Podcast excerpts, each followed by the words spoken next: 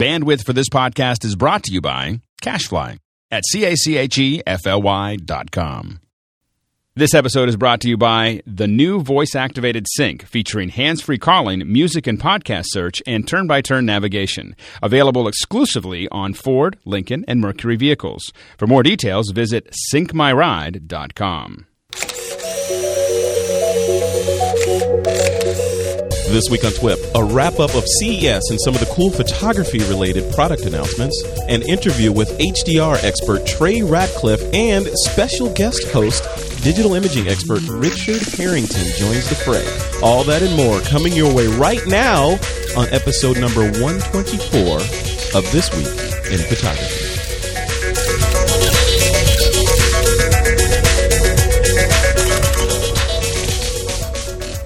Welcome back to another exciting episode of This Week in Photography. I'm your host, Frederick Van Johnson. Today is a very special show. This is the show that's following the Consumer Electronics Show. Lots of interesting things were released, and we thought we would talk about them and recap them and vamp about what we thought was exciting during the show. Alex Lindsay is in the studio, and he happened to have gone to Vegas. Hey, Alex. I was there. You were there? I didn't. Yeah, I mean, you, you have to pick. It was good. I was glad that I, I only had to worry about Mac stuff and photo stuff, and so I, I didn't have to like. I, I really just kind of passed by most of the other stuff because it it's just too big of a show. Yeah, you had to put blinders on, right? a crazy show. Yeah. Yeah. And also in the studio, we have a superhero who, uh, when he has his costume on, he goes by the name of RHED Pixel. But today, he's just Richard Harrington. Hey, Right. Richard, Nice to be here. nice to have you. So you didn't go to the show, but you were you were doing the smart thing and feverishly covering it by using the internet thing, right? Yeah, there's that whole interweb thing. I know. Why do you And you fly probably to saw, shows you, like you probably this? saw more of CES than I did. Yeah. I uh, You I've, had I've- filters. I've, been to CES in the past. My my memories of CES are about one third of the people push you from behind as they're trying to get to the next thing. Zombies. And, uh, yeah, and then um, the Venetian Hotel and that other trade show that happens with all the scary people wearing baggy pants. A, don't hate on the Adult Entertainment Network thing. Does that happen at the same time? Yes. Don't act like you don't know. I didn't know. I thought it happened at the same time as Comdex or whatever. Right? Or did it? No. Oh, it's at the same time as. No. It's, yeah, I, I, You know, I- that I was I was the- teaching okay. at CES one year, and my workshop on Photoshop was right across the hall from a workshop on integrating new rubber products into your production. Wow. Okay. Hey, Yeah. they You know, were okay, in so- my hotel, by the way, partying. I was at the MGM Grand, and I think it was a company that goes by the name of Vivid Entertainment. I think was I've having a party at Studio 54 in uh, in the MGM. Oh man. I could have gone, but I did not. Yeah, stay out of that one. Yeah. yeah, the the, the uh, uh, I the it, it does it, so it happens in the Venetian. Uh, I think so. Oh, because it makes so much sense. I, when I first got there, I ended up having drinks over at the Venetian, and now it makes so much more sense Yes, there there was a disproportionate number of Yeah. attractive people. with lots of surgery. Yeah. So anyway, so now now it all makes sense. I, I was like, I was like, wow, it seems even crazier than normal. You know, like it was. You know, just in the whole So anyway. trade show thing. Do you, do you guys think? It, I mean, you guys you've gone to trade shows Just a few. thousands and thousands, you know, Oh. like me. Oh. So, do you think that trade shows make sense? Because you know how Apple's pulling out of the trade show business. Macworld doesn't have Apple Computer this year. Do you think do, do trade shows really make sense now that we have the internet and, and decent ubiquitous access? And So I, I think that they make sense on, on a certain level. So I think that the way they're being done right now, I'm not sure if they make sense. But I think that the way that they, you know, w- one of the revolutions that we're starting to see that's going on is this, um, and I can't think of what it's called, ad tech or ad prep, pop. Uh, you guys were at. Uh, the Drobo was at. it. oh, sh- uh, showstoppers. showstoppers. Yeah. Okay, so well, tell tell people what okay, showstoppers. what is. Showstoppers is, and I know this is this is a little inside baseball for people listening to photography, but it's important. It, Mm-hmm. it- Showstoppers allows you to pay instead of having a big booth and having a big crew and having all this, all, you know, paying all the unions and doing all the stuff, and you have a little table, Yep. and Everybody and has the same size table. Everyone has the same size table, and um, it's just press. You have to be press, and the press just walks around to everybody's table, and, and, and for the press, it's awesome because they get to cover you know a hundred things without having to cover a hundred miles Yeah, of, of walking. Uh, they get to hear what everybody has, and if you look at the behind the scenes of like CNN, of Fox News, of all these other ones, you'll notice that it isn't the big you know, we shot in the big CES uh, for MacBreak, and Leo did, Mm-hmm. but but that's not what you're seeing on CNN and ABC and Fox News. You're seeing the stuff from yeah, it's corralled and it's behind the scenes. This was in one of the one of the Wynn conference rooms. Yeah. So it wasn't even in the same hotel or in the same area. And you go in there, you know, I'm a vendor, so you go in there and they you have to sign your name, show them an ID, your business card to make sure you are who you say you are. Yeah. Um, they give you a badge and they actively police that door. And normally you could like slip in and maybe maybe go out and give someone your badge so they can go in. No. If you leave and come back in, you have to show them your ID again and show them your badge and they let you in. But when you get in there, the event is I mean, like like I said, It's all press. All the It's like- tables are the same size. Only presses inside. It was catered to the hilt. Yeah. Open bars in all four corners. I mean, it was it was a crazy thing. It was and great. from a, from a margin perspective, looking at what they paid for the Wynn and looking at what they charge their vendors, uh, it, number one is it's you're, it's the densest way you're going to get exposure. Um, you know, as a vendor, Yeah. it's much denser than CE than the than the main um, thing, and uh, it is they're making good. I'm sure they're making bank. you know, I mean, uh, you know, the, So- I, I so- think, I think the equivalent is, you know, on the photography side, having gone to shows like Photoshop World and even Photo Plus Expo in New York, to many ways, there's still nice to have that concentrated focus on the equipment you're interested in. I mean, walking around Right. Photo Plus, I found eight new products that I probably wouldn't have found. You know, I spent a day up there. You know, Photoshop World Trade Show. It's nice to go and see a small collection of folks. So, you know, there's still that value of face-to-face meeting or getting hands-on and trying a product because, you know, a lot of times with a camera or a piece of gear, it's how it feels in your hand. Yeah. So you Well, like that. And, and that's what I, I do love going. I, I love walking through them. I don't know how much they make sense, but I love walking through them. You know, when, when going through the, the eye lounge or whatever at CES, when we when we were looking at what we were going to shoot video of, of course, like every so you other were scoping for Macworld. Well, well, I we shot 20, uh, 22 episodes Wow. uh, on Thursday, so they're all, they're all coming out in the next couple of weeks, and so um, so I- I'm looking through all this stuff, and and there is stuff that I've never seen before. You know, there's weird little things to stick your iPod to any flat surface, and there's I found a guitar that you hook your iPod into. I mean, your iPhone, so you can do a little, you know, the little strumming application Yeah. for your iPhone. You can put it into a guitar and hook it to an amp. And Can you play Guitar Hero though? All right, all right. I got to So raise anyway. the flag because I know our listeners are topic. are like, what is this? This week in trade shows? This So, week but- in yeah. So, but the thing is, is anyway. So the CES is uh, it isn't photo driven, you know. And I think I went thinking that there'd be more photo stuff there, uh, but there are things that are affecting our industry pretty deeply. Hard drive. What, what's the biggest thing that, that popped out in your mind, Alex, about what or what was released that's significant to our audience at CES? Well, I mean, it's really directly, uh, we, and we covered this. So we're going to put out a couple videos over the next uh, week uh, that cover the stuff that Ron and I saw uh, uh, when we were walking around. So um, there are Ron, who? Ron Brinkman. Oh, Mr. Brinkman was there. Yeah, he and I were wandering around, and so one of the things that uh, you know, of course, Canon released a new 2.8. You know, their new 2.8 uh, 7200 you know IS. Um, Yep. So we, we talked about that a little bit. Uh, it's an incremental you know improvement. Yep. One of the things you're starting to see is these these huge monitors, uh, hu- Yeah. huge TVs that are ultra. 3D. Well, in 3D, but also ultra high res. So they're double the HD quality, which is really a problem. Once you get to, you know, once you start buying a monitor that's over 80 inches, you know, it gets a little, uh, you know, pixelated. You, you know, at, at 1080p. Yeah, because I have that problem with Yeah, all that. yeah. You know, in my house, you know, I go, you know, I shouldn't have bought the 80 inches. I should have stuck with 60. It would have been fine. No, no, People don't. are I'm- rolling their eyes right now. and just so you know, Yeah. if you're listening to your eyes, I have a I have a little 46. It's not. That's I don't, what I have, Yeah, too. I don't. That's that's like the the high, the high end of the normal. Mm-hmm. You know, after that, you're just getting absurd. Yeah. So so anyway, so that you have like an. No, yeah, no, no. Richard Harrington has I- I'm he has a wall sized Yeah, yeah, yeah, television. exactly. man. no, no, no. I don't even have a flat panel. So really? I have an open box returned Sony that's nice, but was five hundred dollars off. I have a very practical wife who just reminds me that technology. It's all doesn't about the story. It's all about the mm-hmm. story. Don't it doesn't have to be any bigger. Wow. See, I would have thought you would be like the Uber, the Uber got to have the best of everything, especially if it's video related, because you're like so you're like the mecca of the video. office. That's the office. Yeah, exactly. Oh, in the office you have like got good stuff sixty in inches and all that, right? Yeah, yeah. yeah. Uh huh. That's how you Not work home. it. Okay. And oddly enough, he doesn't go home very often. He- Richard it's- Richard is is smiling over here ear to ear. So One's tax deductible, one's not. Yeah, yeah, exactly. Yeah, so the so um uh but these double resolution monitors are razor sharp. I mean, it is unbelievable looking at them. So and and and it's, you know, 30 whatever it is, you know, uh I want to say 3970 or whatever by 2160 or, you know, double the resolution of So here, here's a here's a good question now. So these these beautiful displays are coming out, and hopefully will proliferate over the next several years, and it'll become the norm to have these ultra high resolution displays.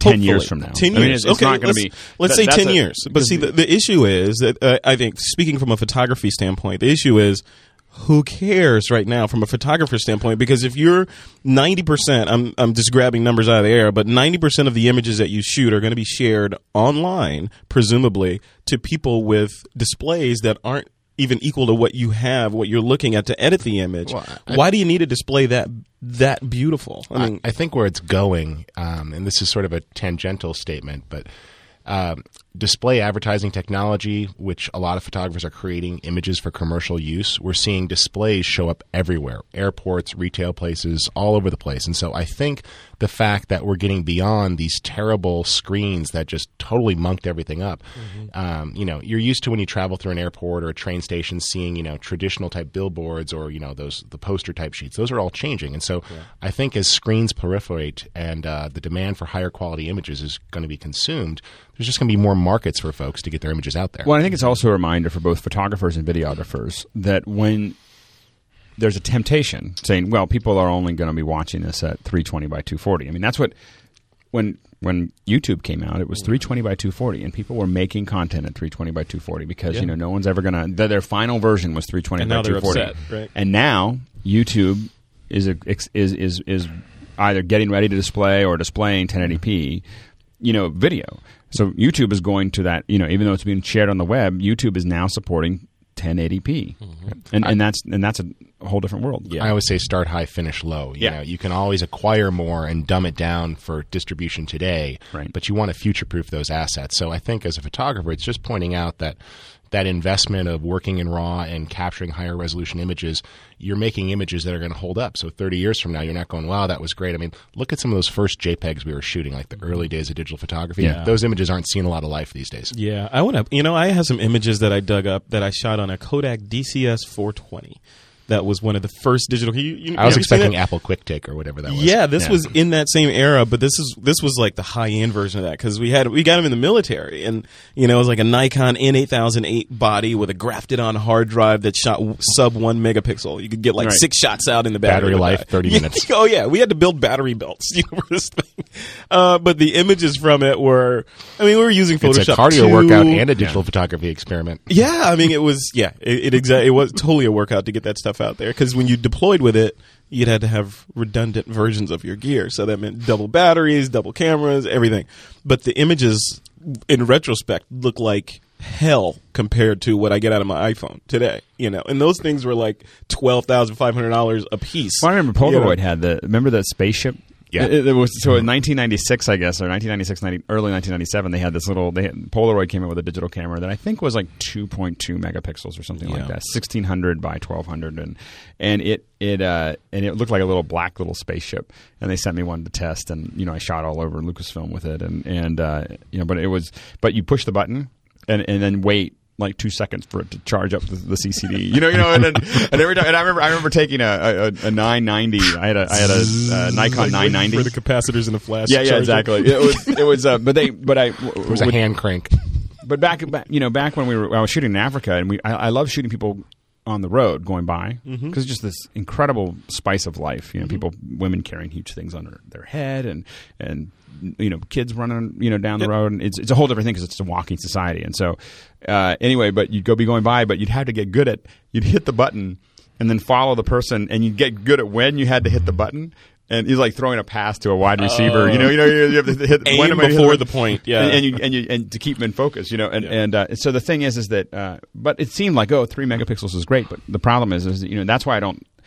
People are tempted to save memory, to go down to JPEG, or to shoot at a lower resolution. Don't and, do it. And you know, and we're getting to a point where we talk about it a lot here that resolution doesn't matter. It doesn't mean that you should turn the resolution down on your camera. It means that you know it would be good to not have so much grain. Mm-hmm. You know, so let's focus on that for a little while. So let's talk about let's before we jump back into the CES stuff. Let's talk a little bit about distribution platforms mm-hmm. coming out later this month.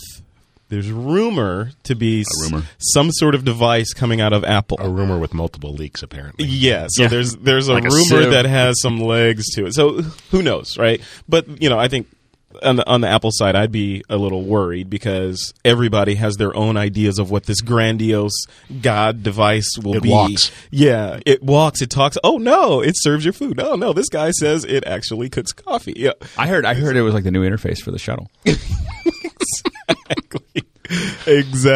Yeah. So But even at CES, you saw a ton of tablets announced too. I mean, Right. Well, we know regardless. I mean, if it's from Apple and it's a tablet, and it's big, it's going to be cool. So we know it's going to be cool. But what I think, what, what my question to you guys is, is this going to be? You know, we look at how pre- how prevalent the iPhones are. Is this tablet, if it if it reaches anywhere near that kind of penetration, this has the possibility to be the the next distribution mechanism for photographers, or at least another one.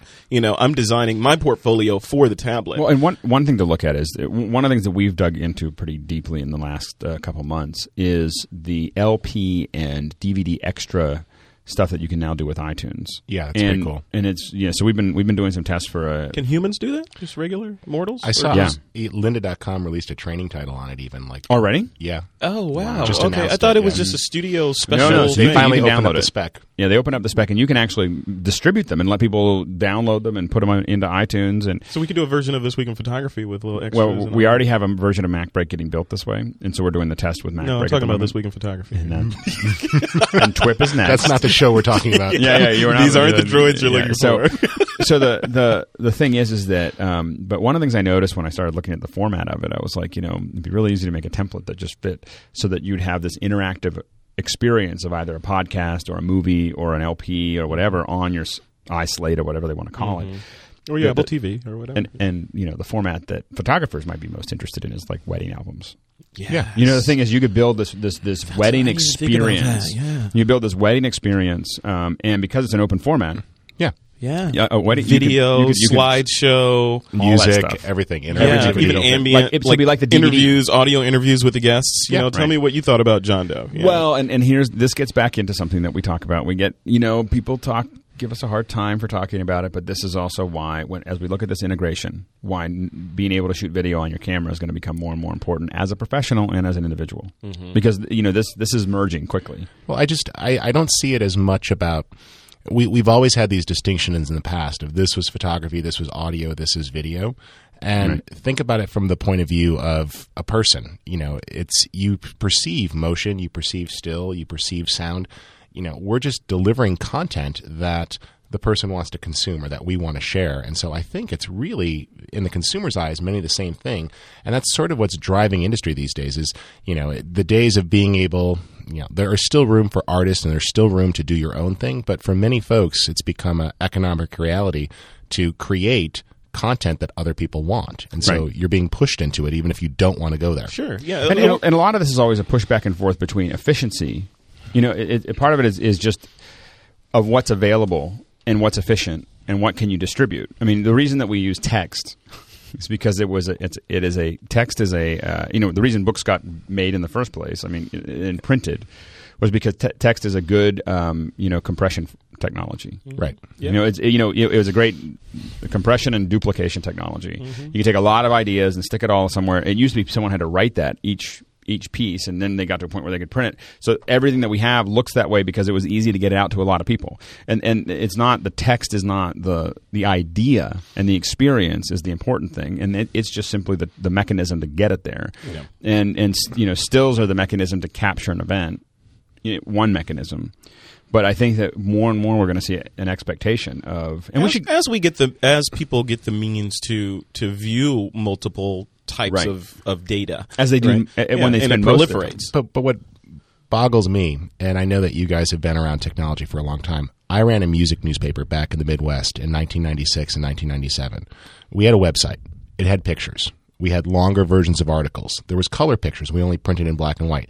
It had audio clips of the bands we were covering. It even had video clips. And this was 96, 97 That was early. you know but like i look at newspapers and i look at publishers and i look at photographers it's like the world has changed. Just accept it. You are a storyteller and Right. use everything you have. Well, and, and I think that we're going to, and, and, why we keep on coming back to this video crazy, you know, this craziness in a photography show is that I do think that this rumored slate is the is going to be a huge step forward, and a, and you know, and There you go, giving it more. You know, you're making it the album. No, no, but I don't. I don't think it needs to. I do wanted anything. to have. Remember when they used to have that little iPod transfer dock for your digital camera, and you could Oh, transfer yeah. images? I still have that. Yeah, I, I'm just hoping, and I know nothing whatsoever, but I would love if I didn't have to buy one of those little portable dump units to like plug into my camera Maybe and just like, go over Wi-Fi or Bluetooth or something, and just transfer from the camera and back up in the field. Yep. Just Well, saying. Or I want to control the camera from it. But anyway, so the uh, on one, I'll do something. yeah, yeah, exactly. Well, they just got to get they got to get rid of they got to get the laptop out of the pipe. Yeah. You know that's Yeah, that's I, I missing. had a question for Richard here. So, so Richard, you're at the forefront of this stuff. I mean, you're an author. You you your site is crazy. You, that's where you, you bring your clients in. All your stuff is there. Um, your you do training. All this stuff. You're on top of your. I would say that you're you know as as far as people that are engaged in the video industry go, you're one of the forefront leaders, right? So, st- sitting at that post, how has the, what are your clients asking for that's different this year than it was say two years ago? Are you having to diversify and start delivering, you know, MP3s eh, or MP4s or or what are you doing? Well, my company is a visual communications company. Um, And what's Red- the name of that company? RHED Pixel. And what R we H E D, by the way. Yes, it's unusual, uh, but every web hit is ours. Um, what we knew early on is that we were needed to tell stories. So a lot of our clients are nonprofits, and then we also do a lot of stuff with high tech groups. And um, you know, we sort of subscribe to a documentary approach. Our job is to capture a story and telling it in a compelling way. So we've worked with groups like the Red Cross where they only have photos. I've done all sorts of national TV commercials where we've only had photographic sources. So motion control, carving up pictures, working in 3D space, panning Like and Ken, scanning. like Ken Burns on steroids, right? Yeah, and we did a whole documentary on uh, working with a great group uh, called the Johnson Group uh, on. Um, Hey now. yeah, no, it's a, a documentary on World War II, and uh, it was a lot of fun. So, you know, I love photographic sources. I've written books on Photoshop and Aperture, and you know, have taught at Photoshop World. But what I've seen, um, you know, this convergence is not new. You know, the Nikon and Canon weren't innovators; they just tapped into the fact, and the other people making video on the cameras, they just said, "Oh, wow, there seems to be a demand for this." The demand was there for years. Right. I had video on my Leica D-Lux four or five years ago. Right. you know so this is not new. Um, what clients are asking for is how can i take all these things and merge together? So we're seeing people wanting to take web elements and photo elements and video and audio. And when you're talking to you know i guess the next generation the, the younger generation coming up these are just ingredients that make a story. Yeah. they're not saying this is a video or this is a web project or this is that. Well, and, and, and I think that this is. I don't, I don't know where we, I, whether we talked about this on this show or not, but the, the thing is, is that hundred years ago when we started making movies, we were we were we were shooting stage plays. We just took a camera up there and we said, "Well, this camera will capture moving images. We can mm-hmm. we can capture The, cam- stage the camera will be a person in the audience. And so and so we st- we shot st- stage plays for the first you know couple of years, and this year we released Avatar. Right. You know, you know. So, so the thing is, hundred years from now, we, it doesn't look anything like it. And there was this break where we started doing. It. Now, I think that, for instance, I think the Kindle is shooting stage plays. right You know, for for this kind of uh, ac- acquisition, it moved the book in a very crude fashion, in my opinion, to an electronic device. But these new tablets, and it's not just Apple's, but the new tablets that are doing video and everything else, mm-hmm. this is going to collapse in more than anything else that we've seen. Is going to collapse this idea of I want everything all at the same time. There, people, i love the sports illustrated demo I saw that. That was brilliant. But you know what that oddly enough, it was, and then you can put this on a tablet device. yes that but all looks this like a big- stuff, you know, even if it does, you know, go goes on the the rumored Apple device, all that's great, but things have to be cheap in order for them to get widespread adoption. I mean, Yeah. it, it- the iPhone, notwithstanding, of course, it's not very cheap. But now, what, a hundred bucks? you can get into an that's, iPhone. but that's the direction it's going to go. It, it'll but, start but you can still go into the bookstore downstairs from here and pick up a magazine for a couple bucks and, and consume the content. You don't have to have a Yeah, device but- that's yeah. charged with a display that somebody might steal. no, no, and you're right. Eighty-seven percent of teens have an iPod, an actual Apple iPod. yeah. Well, here, here's the thing: is uh, but but the uh, the issue is, is you are right when all we're doing is moving the magazine to the to the slate or the iPod or whatever. But once the magazine starts having tons of extra video and tons of other Exclusive hyperlinks and tons content. of extra content and all this other stuff, you're not going to want to go back to, to watch. You're not going to go. The, the magazine is going to be yeah, sure. when you the can- news isn't old. Like, why should I be looking at last week's sports scores? Why can't I get this week's issue that has an in-depth interview with this person and some video, Mm-hmm. or even pay but per view, right? Pay per view type stuff. Hey, I can't go to that concert to see who you know name your favorite pop star, but I can subscribe to it and watch it on my tablet. I mean, what happens when I when I right now? Like I I um, I don't want to pay for the the whole year subscription. I don't want to go to Comcast and and uh, pay for whatever to watch the Steelers on on one TV because I'm traveling all the time. You let me pay three ninety nine to watch a Steeler game on my iSlate or whatever, anywhere I am in the world. And I'll drop the money immediately every time I'm traveling. Every time the Steelers aren't playing it, you know, every, every time So it's what- not being what's broadcast. missing I- I- though? What's missing, I- Richard? What's what's missing from what we have today? And we've seen at CES all these different tablets come out. We've seen the prototypes of the Time Magazine thing. Yeah. there we, Kindles out there.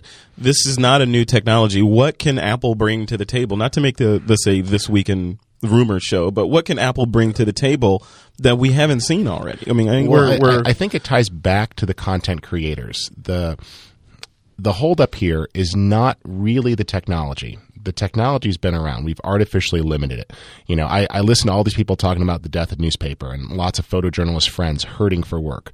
And I think what's going to happen is that the content creators just have to say, wow, this technology allows a new medium which can increase demand. And so, what does Apple bring? Well, Apple brings a past success of huge consumer sales and almost a standardization. So, this technology's been here. Other people have slates, other people had smartphones. What Apple brings is the fact that, oh, you know, my two year old can use an iPhone. I could hand her an iPod Touch and she could figure out how to start a movie playing. Yeah. They bring the fact that the technology, while can be complex, is so easy for the average person to use. So Apple brings the market. And if the content creators could bring the acceptance that the old mediums are gone, this isn't about print or web or this is TV, this is content that people want on demand. There's a huge opportunity for photographers. yeah. Well, and, and I think that the uh, what Apple also brings is iTunes. You know, the iTunes Music Store That's- is the killer app. that a whole bunch of credit cards stored. That Yeah, well, yeah, it's a is- is that- distribution mechanism is what it is, and it's insanely cool. you know, half the time when I buy, I mean, uh, uh, half the time when I buy an Audible thing, if I'm on, if I'm not on my computer with the cookie and I have to sign in and everything else, I just go to iTunes and buy it. I don't want to know, buy any software. I want to buy all my software with the same experience that I purchase apps from the iTunes Well, Music Store. on my I think that's- computer. I want it installed. I want it to keep track of what I have. I want it on the server backed up in case I lose it. I want to be able to bring it back. Yeah. Yeah. I want that experience for everything. I don't want to buy any more discs. Well, that's the whole thing. Is, is that, and I would do it if, if Apple distributed software for my Mac through via iTunes um, as both a software um, producer Mm-hmm. because we, we make keyer software. Well, we make some stuff for Aperture and for you know for Final Cut and mm-hmm. everything else. As both that producer, I would absolutely use it, and as a consumer, I would absolutely use it. Yeah. because I don't want to. I don't want to. I don't. I cannot describe how complicated it is to get a good digital downloads setup that doesn't cost you an arm and a leg. You know, to, to Oh, make you it, to make a- it work as a distribution as a, mechanism? as a Yeah. mechanism. Right. And, and I would like to see, you know, I have a friend who's a photographer and videographer who does HD landscapes and sets them to music and creates these nice scenic um, things. He's been picked up by like DirecTV. He just does these beautiful landscape shots set to classical music that people do on demand views and like play at a party or in the background or they could purchase and own. Yeah. If Apple could just open up some of their stores a little bit more so it'd be easier for normal folks. Like imagine having you know a photography channel where photographers could be creating actual you know not i mean you, you know you maybe this is just us but i think even normal people when you see a photographer show their work set to music just a beautiful slideshow mm-hmm. you know they've one they're using keynote. It's so easy to publish that to a compatible ipod Yep. Right. device anyways why can't there be a market for that you know right now the only market that apple has for these things to get out there is the free podcast market it's very difficult for a normal person to get anything into the itunes store except through the podcast channel Yeah. We're going to take a slight pause right now to um, give a nod to our sponsor. Yeah, we'd like to thank, of course, uh, the Sync, uh, which is uh, Sync is available exclusively on Ford, Lincoln, and Mercury vehicles. Uh, Sync uh, listens to your voice, so without your hands, you can make calls, or you can go on your mobile phone. You can find and play music and podcasts. You can get turn-by-turn navigation. You can even access real-time uh, traffic and weather. Uh, also, um, you know, it's uh, you know, there's been a lot. You know, Ford is opening up. Uh, this was announced at CES. Uh, Ford is opening up an SDK, so you're gonna be able to develop, you know, for uh, the sync. You know, what does that sync, mean? but not- What will I be able to build, or what will? not individuals, but it means companies will be able to build stuff. So, Like- so it's going to. Well, I mean, like, well, my holy grail has Google. been. Well, there Google's already. Well, integrated. no, but Bing I- is integrated probably. Yeah. This is a whole other. This is a whole other conversation. But but but the, the, the thing is, is that there's lots of things that would be great to have with a, a, a nav system. Mm-hmm.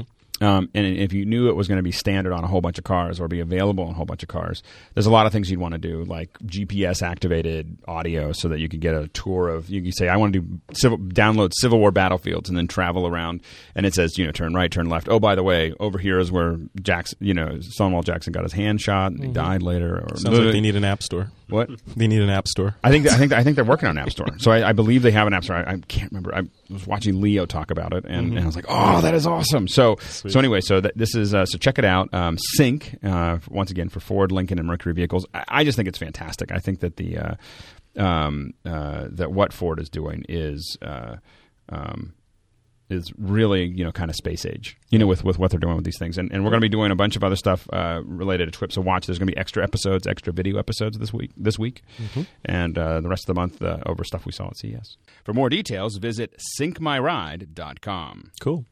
And now I'd like to just introduce our interview guest, Trey Yes. Ratcliff. Um, Trey's been on the show before. Uh, he actually showed up in the same capacity that Richard's here as a kind of a, a special co-host for the show. But I had a chance to sit down with him and do a kind of an in-depth interview and talk about. Um, mainly, we what I wanted to hit with him was the controversy that surrounds um, HDR photography, and since he's since he's sort of waving the flag as the poster child for it, what he thought about it and how he deals with the the negative sentiment and the the adoration that he gets around some of his imagery. So it's a really good it's a really good discussion, and you you'll get some some interesting and some unexpected points of view from Trey about HDR photography, and also some tips about how you can, if you're interested in that technique, how you can make your HDR imagery better. I'm here with Trey Ratcliff. He's a photographer, an author, an educator, and kind of a rabble rouser when it comes to uh, stirring the pot about you know different techniques, which we're going to get into this interview. Trey's agreed to come on the show. Um, he's been on the show before as a guest host, but we haven't had a chance, or I haven't had a chance to talk to him in depth about all the stuff that he's into. So brought him back. He's here. He's agreed to sit down and, and chat virtually. He's in you're in Austin, right, Trey? That's right. Yeah, he's in Austin. I'm in San Jose, but we're sitting down virtually to uh, to talk about a world in HDR, which also is the title of his new book. Hey Trey, welcome to this week in photography. Ah, thank you, Fred. I appreciate that. You're quite welcome. So let's uh, for the folks that don't know who you are, um, which may be a couple, you know, or like I'm holding up, you may be able to count them on one hand because your blog is so highly trafficked. What? Who is Trey Ratcliff, and what? What's your personal elevator speech? Well, I don't usually like giving a personal elevator speech because, you know, you, you end up, because if you go through these bullet points yourself, you end up sounding like this egomaniac, which I, which I'm really not. But I guess, I guess most people know me for my blog at stuckincustoms.com. And it's sort of become an epicenter of, um, of my take on HDR photography. And I love uh, sharing this stuff with the world and it got started a few years ago uh, when I started really experimenting with HDR photography and trying to make it look more realistic and better, and something that I think everyone could add to their arsenal. So I put together a tutorial, I shared it widely. Then I started going around the world to shoot with great HDR photographers all over the place. We would shoot all day. Uh, we'd go back and post process all night, and I'd take their techniques, integrate them into my own, I share them back with the world. And over time, I think I've just gotten to be known as this guy that, that runs a, you know, I guess a, a pretty blog, and I'm I'm very descriptive uh, about uh, you know where I travel around to and the kind of techniques I'm learning, and I share everything openly. So I think that's maybe how most people have come to know me, uh, at least in the beginning. Now, Trey, you said two things there. You said um, adding HDR as a tool to your tool belt, and you also referred to some of the photographers that you worked with as HDR photographers. So, which is it? Is it is HDR a technique that you would add, or is it is it a way that a photographer would define himself? Like, say, I'm an HDR photographer. Well, it's definitely a tool, and I think if you use that tool on more than 50% of your shots, you might tend to call yourself an HDR photographer. I think too often here in the West, as opposed to the East, we do tend to over categorize uh, what we do and what we call ourselves. You know, there's still this big hang up on professional versus amateur, and you see all these long diatribes on one versus another. And you see all the same things with uh, uh, various definitions around one style of art versus another. And I don't pay attention to any of that nonsense. When I say I, I I'm an HDR photographer and I, I sometimes go out and shoot with other HDR photographers, this is just one of their favorite tools, and they've come to use it to bring out all the light in a scene that the camera can't normally capture. So that's kind of how we we've come to define ourselves, I guess. Yeah.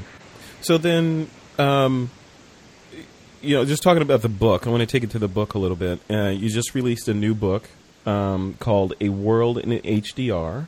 Uh, by you, and by the way, I wanted to applaud you uh, for. I'm looking at the cover of it. This is one of the. I think this is the only book that I've seen ever that has the byline as a Twitter address. He's got the you got the ad symbol in front of your um, uh, in front of your name there. So was that did did your publisher did Peachpit say, "Hey, you should do this because you have such a huge following," or did you just do it? No, I, I kind of talked them into that, although they, they were pretty open to it. They understand how much things are changing. And, you know, they, it's, uh, we used to live in a world where, you know, authors were these unapproachable uh, people that sat on these ivory towers and, and maybe you might get a chance to talk to their publicist. But that's not the world we live in anymore. I want people to know that they can ask me a question at any time. They could follow me um, and just communicate with me. And if, if I happen to be around and catch their question, I can respond to them. But uh, you know, I can be a part of their immediate world, and I want them to be part of mine too. Uh, everything's changing, and I share everything so openly. I don't see how the book needs to be any different than the website or anything else I do. It's just another form of media. Yeah. Now, looking at the book, it's um, it's big, much like your website, which I want to talk about too. So the images in there are big and glorious, and you know it's almost like a coffee table book with uh, instruction um, in certain parts. Like at the begin, at the end, I'm look- I was looking through it and sort of going through your travels and who you met and what you were thinking when you made certain photos.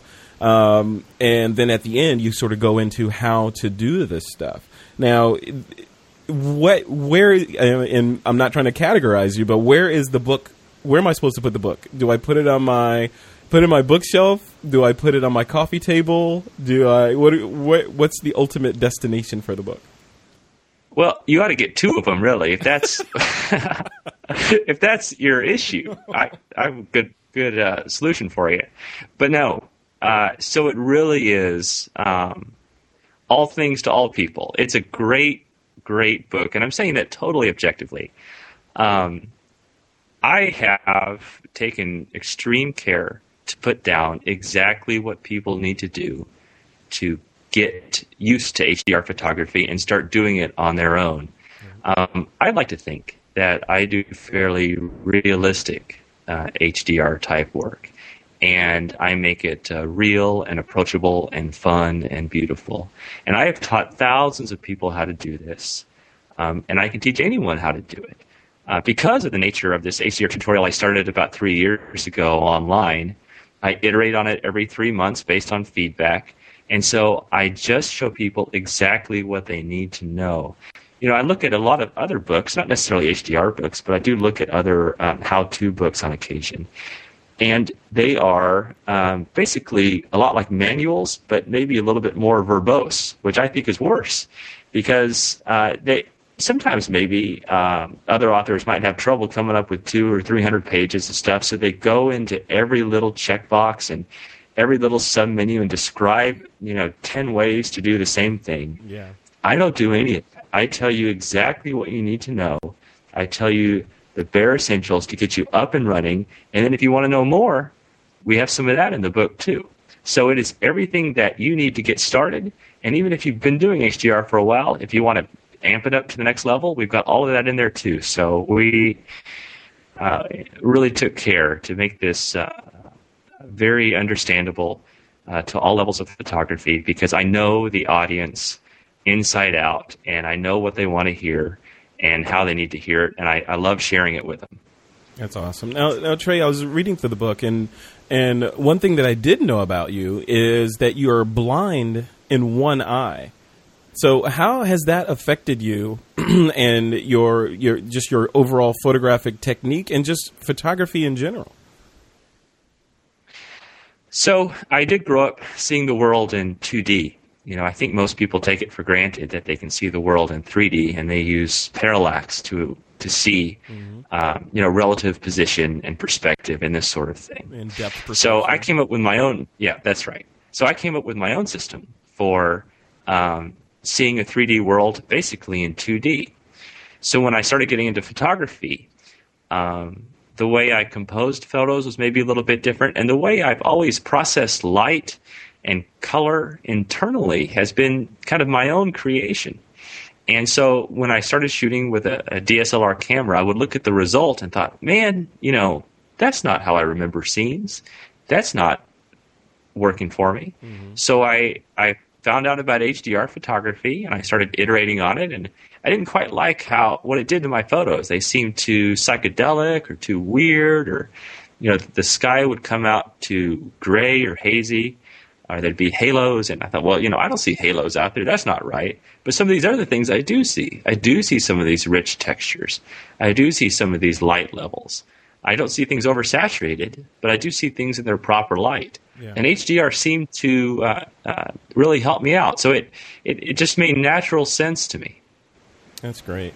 So there's a there's a, a definite look and signature look to a to a, a high dynamic range image. Um, in, in presumably you're making money from this from your images. Um, is is there a huge market for this stuff right now?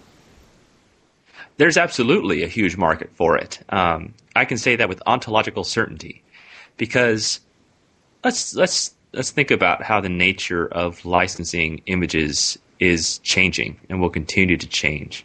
You know, there used to be just a few gatekeepers, uh, the Gettys and the Corbises of the world, and actually there used to be only a few buyers, right? The big magazines, the big newspapers, the big TV companies. Well, it, all of that is gone. Now there are hundreds of thousands of buyers and hundreds of thousands of sellers. So these middlemen, as they get dis- disintermediated, you end up with a lot of small and medium sized businesses, and they have marketing managers that need images for whatever. They're launching a product, uh, they have a travel site, uh, they have, they're putting together a brochure, an annual report. Small to medium sized companies always need images for a whole host of things. And so what do they do? They jump on Google, they jump on Flickr, and they type in what they're looking for. And they see images that come up. And beautiful images come up. There's so many great images of all these places all over all over the world, or whatever the subject matter is and they're looking at these fairly small uh, thumbnails, and HDR images will jump out as something different. They'll be like, "Whoa, what is that? I've never seen anything quite like that." And they zoom in and they see it, see a little bit bigger. They go, "Wow, this is really different and stunning." I, you know, our customers or our clients would like to see this. And then they they contact the people that made the image, and they say, "Hey, is this for sale? Uh, would you license it to us?" That's basically how we know because uh, we get tons of offers all the time rolling in. Um, we do we are represented by Getty for a small portion of the images, but most we aren't, and so we we just get have a constant flow, ever increasing. And if we look at it over the last two years, it's just going more and more in one direction.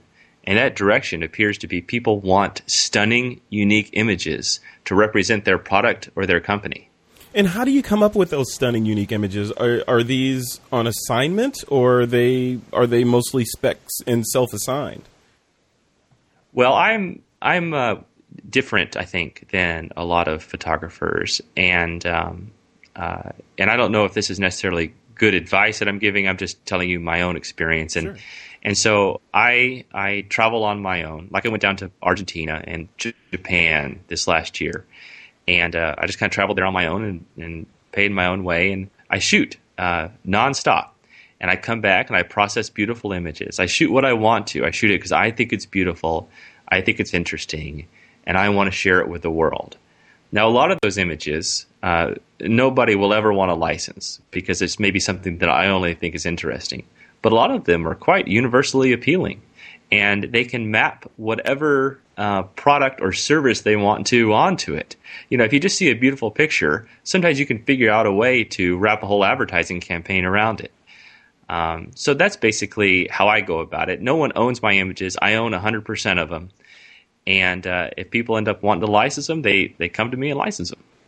All right, let's talk about the, the nuts and bolts of the technique, the HDR technique. Um, there's there's HDR, high dynamic range photography, and then there's tone mapping. Can you talk about just fundamentally what each of those terms means? Sure. Yeah, there's a lot of uh, technology purists that really get caught up in the in the proper uh, use, care, and feeding of these words. Yeah. Uh, but the reality is is that HDR is the phrase and the term everyone uses, and nobody really uses tone mapping. An HDR image technically can only be really viewed with an HDR monitor, but nobody really has those. Uh, they might come out someday, but frankly, I, I doubt it because uh, kind of like the difference between Blu-ray and DVD, the common man can't really see the difference. So I don't think that's really going to drive demand for a whole new different kind of monitor so you can view a true HDR image. So the way you get an HDR image into a, a, JPEG or a TIFF is you tone map it. All right, but this gets really geeky and nerdy at some point. And so I think that the, the average photographer, when you look at a photo, they're going to say, "Oh, that's an HDR image." A very small percentage of people will say, "Oh, that's a tone mapped image." Well, you know, uh, since to me, 80, 90% of people say that's an HDR image. That's what I use, so I just call it an HDR image. So then the next question would be so there's we have an HDR image, and then there's the technique of single image HDR, because presumably if you're shooting RAW, there's a latitude on that image of plus or minus several stops. You know, maybe one, two, or more stops of uh, of information that you can access or develop to. Now, is it? Can you use that? Is that a viable way to create one of these kind of images that I'm looking at in your book? Yeah, absolutely. And that's one of the most common questions I get is how do you make an HDR out of a single raw image? Uh, because normally, uh, the normal way to make an HDR, or the usual way, is to take multiple exposures at different shutter speeds. And then you combine those multiple pictures using a program like Photomatix to uh, create a, uh, a, final image. Mm-hmm. Uh, but but very commonly, you can also do it with a, a single RAW because, like you said, that RAW file contains a lot of light information. I kind of refer to it in the book as a, a cube of light, and there's numerous examples in there of um, HDRs from a single RAW photo. There's, there's plenty of light to pull out of those to uh, to make a really satisfying image that's uh, that's more than a, a simple JPEG of that same scene. Yeah. So, is, so what? Which way is the right way to go? Should should we, you know, if I go out tomorrow and I'm going to do an HDR image, should I just, you know, snap the shutter once, or should I be the guy that locks it down on a tripod and does several images of the same scene? Okay, here's what you do: you go out and shoot uh, the scene with multiple exposures. Go ahead and take three or five shots from plus two to minus two. All right, now there's going to be movement in some cases. In some cases, there won't. Depends on the scene. If it's a landscape, there probably won't be much movement. But if there's people moving through it, there will be movement. Now, there's two things you can do, and I go through each technique. And it kind of depends on the situation, and it kind of depends on, you know, whatever you enjoy doing. Uh, one way is just to take your favorite RAW out of those five images and turn that into an HDR. That's fine. I often used to like like to use more than than one image. I use a lot, and I, I make a final HDR image, but then you end up with this ghosting with these people walking through it, or a bird mm-hmm. flying, or a, a tree in the breeze, or whatever. And in that case, what I recommend is going into Photoshop. You have the final uh, tone mapped image that comes out of Photomatix, And then you also have one of the original RAWs, and you have these as two layers in Photomatix. So you have the, the HDR on top and one of the original RAWs on bottom. And then I suggest you go mask the the missing parts, right? You mask in the, the proper person, or you mask in the, the best bird, or whatever it might be. So you kind of do this situational masking to merge these two photos into one, so that uh, you know it, it's it looks like a consistent image. Got it. Got it. And all that's on your site, right? That's they don't have to buy the book to get that all that information. That's right. They can jump over to the site. Um, it's stuckincustoms.com slash HDR dash tutorial.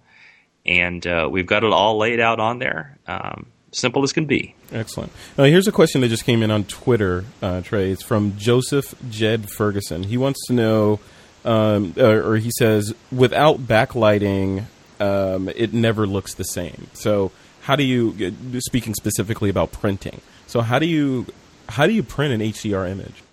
Okay, well, I'm not. I don't agree with what he said at all. I've printed a lot of HDR images on paper, on canvas, and on metal, and they look stunning.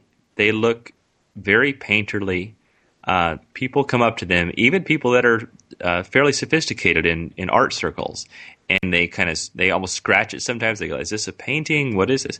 So it already comes out quite textured and beautiful. And even when you put it on canvas the canvas already has this sort of expectation of paint on the surface. So there's another layer of texture there that's very interesting and the way the light catches it is uh, is very very nice. So you do not have to have things backlit um, I've even started uh, experimenting recently with uh, metal, like printing on aluminum, high white gloss aluminum, and that is unbelievable. Some of that stuff makes it look like it's on a, a huge, you know, 48 inch monitor. It's uh, it's it's just beautiful. So when you see these things uh, printed out, as long as you use a, a, decent printer, and there's so many great printers out there nowadays. I I do all um, limited edition uh, numbered series through a company called Canvas Press, and those come out just looking unbelievable. That was my next question. You beat me to it. I was going to ask you, do you print at home or do you send everything out? No, I don't print at home. I, I admire those people that do print at home.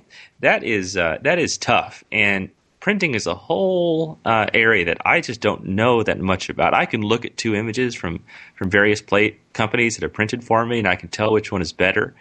Um, but I don't do it myself. It just uh, there's a lot of expertise that I don't feel like I have in that area. That's right. The, just to, to close off talking about HDR specifically, there are there's a lot of haters out there. I mean, you know, I mean, there's a lot of people that just get angry about HDR, saying that it's this and it's that, and it's not real photography, and it's overdone, and you know, whatever. You know, it's not tone mapping. It, it, the argument goes on and on and on. So, why, from your perspective, sitting kind of at the nexus of all this, why is there so much uh, venom out there about this particular technique? Well, I don't know if I sit at the at the nexus of all of it. I, I do catch a lot of spears for the for the community and, and fight the good fight. Mm-hmm. Uh, because I, you know, there's so many great HDR photographers out there, and I support uh, each and every one of them. That's we started this thing called HDRspotting.com, mm-hmm. and it's still in beta, so it's invite only. Uh, there's some codes floating around out there. Uh, we'll open it up eventually, but we're just still testing it. And anyway, so uh, we we want to have our own place where we can uh, hang out with each other. You know, it reminds me a lot of at the end of the 19th century, uh, the Impressionists uh, had a great deal of trouble getting their work uh, represented in the salons of, of Paris. Yeah. Uh, because traditionally, uh, the only kinds of paintings that were accepted were historical paintings that were extremely um, detailed and precise and would show the moral greatness of man by depicting great uh, Greek heroes, French heroes, Roman heroes in various poses and whatnot. And so the Impressionists came along and they were using actually modern technology of the day. At that point, around the 1860s, 1870s, they were able to take paints in metal tubes and take them out into the field with easels and paint the light when they saw it exactly how they saw it. Mm.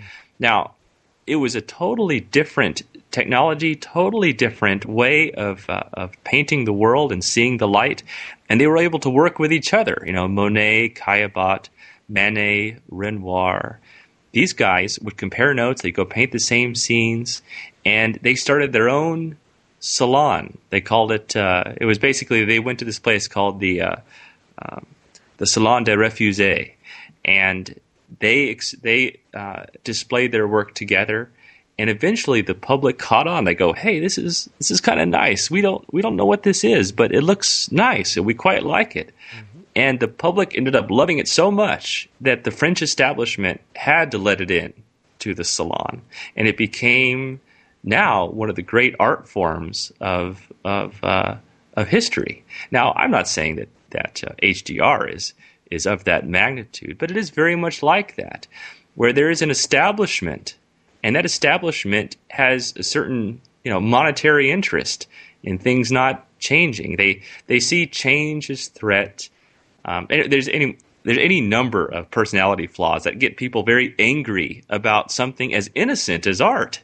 Yeah. And so when people get upset about it, it says more about them than it does about us. We're just playing around and having a good time. Yeah, yeah, that's really interesting. So when when are you going to open that up? When it, the the hdrspotting.com site? Uh, well, it's up and live now. Um, it should be uh, feature complete uh, here in the next uh, few weeks or few months. Uh, we add new stuff all the time. I think uh, the, the other reason that we started that out, frankly, is because so like I go look at my images on on Flickr, right, and I get a lot of views. I think I have over 21 million views on Flickr. Wow. And then I go look at one of my friends' uh, photos, and he's a, like a great photo, or even a stranger. I see so many wonderful photos on Flickr, and they might only have you know 300 views or 30 views. I thought that's not fair. You know, these are images that are really as good as mine, if not better. Why do I have so many views and they have so few? I think the economy is evolving, and money will always be around. But I think there's a new uh, currency, and that currency is attention. Hmm. And I don't know if Flickr does a good job of spreading that attention around in an appropriate way. So, just like in capitalism, how wealth can be created, I think attention can be created. So, everyone that's currently on HDR spotting now, they're getting hundreds or sometimes thousands of views, whereas before they used to just get dozens of views. So, we're experimenting with these things called um, uh, you know, internet attention engines that can intelligently create and distribute attention to new artists, get more people discovered. And I think that's uh, so. I started out just sharing my techniques. Now I think there's a way to create and share attention for new and upcoming artists. And I, I think this is a very interesting and somewhat experimental area that we're going into. That's really interesting. So, so social media or, or attention, how does that you know, in in general, just speaking from a high level, how does that drive the stuff that you do, or does do this does the stuff that you do drive the social media? Well, um, that's a good question. I don't really have any kind of silver bullet. I think, like a lot of people, I, I cobble it together um, as I go, and I experiment and fail, and and forgive myself, and try something new. Which, by the way, is my same philosophy towards uh, photography. Is the same thing I bring towards social media. And I have kind of uh, come up with a, a, system that seems to work pretty well, like on Twitter, for example, which is a, a pretty good, um, you know, cross slice of what I do across all social media. Is I use a 33 33 33 um, strategy. Uh, 33% of my tweets are uh, to inspire people to find other artists or sometimes things outside of the uh, photography realm to give people ideas and get their creative juices flowing. Uh, the other 33% is I uh, introduce one person to another. I say, oh, you guys should follow this guy, or here's someone really interesting that you guys should be following, or, or this sort of thing, because it's so much about the nature of connecting people. And the last 33% of it is I share my own work. I don't share it uh, because I, am you know trying to over self promote or anything. I think people can sense an over self promoter in a second. Yeah. I share it because I just love it and I want people to see it and experience it. And uh, you know, you can just sense that all the time when people put something up and they're just sharing it because they love it. You click on it. Wow, that's cool. You know, thanks for showing me. And uh, I, I, think this uh, this strategy seems to work really well. And I see other people doing stuff just like this, and it it just feels right. Yeah. Well, another Twitter, uh, one of my Twitter followers, uh, probably one of yours as well, uh, is a guy by the name of Todd Harder. He says, um, where is it? He says, "How has social media helped you or your photography?" You kind of answered that, but I guess that's a little bit more specific. Well, it's been huge. I can't imagine um, what it would be like without social media. I we just we're having these book parties all over. We had one at Austin. We just had one in uh, New York, and there's an upcoming one in Chicago. And uh, you know, at one point I was kind of struck because I was sitting there in this room in, in, in New York, and there's people there from the New York Times and magazines and museums and galleries, and a, whole, a ton of my fans are there, and and I think you know all this is possible just because of the internet. You know, there's no way I would have ever been discovered or had anyone see my work 20 years ago, 40 years ago, 100 years ago, and um, so you know, without the internet and without uh, sharing and um, just working with people, I none of this would have been possible. So I, I, you know, I, I, you know, thank you, internet.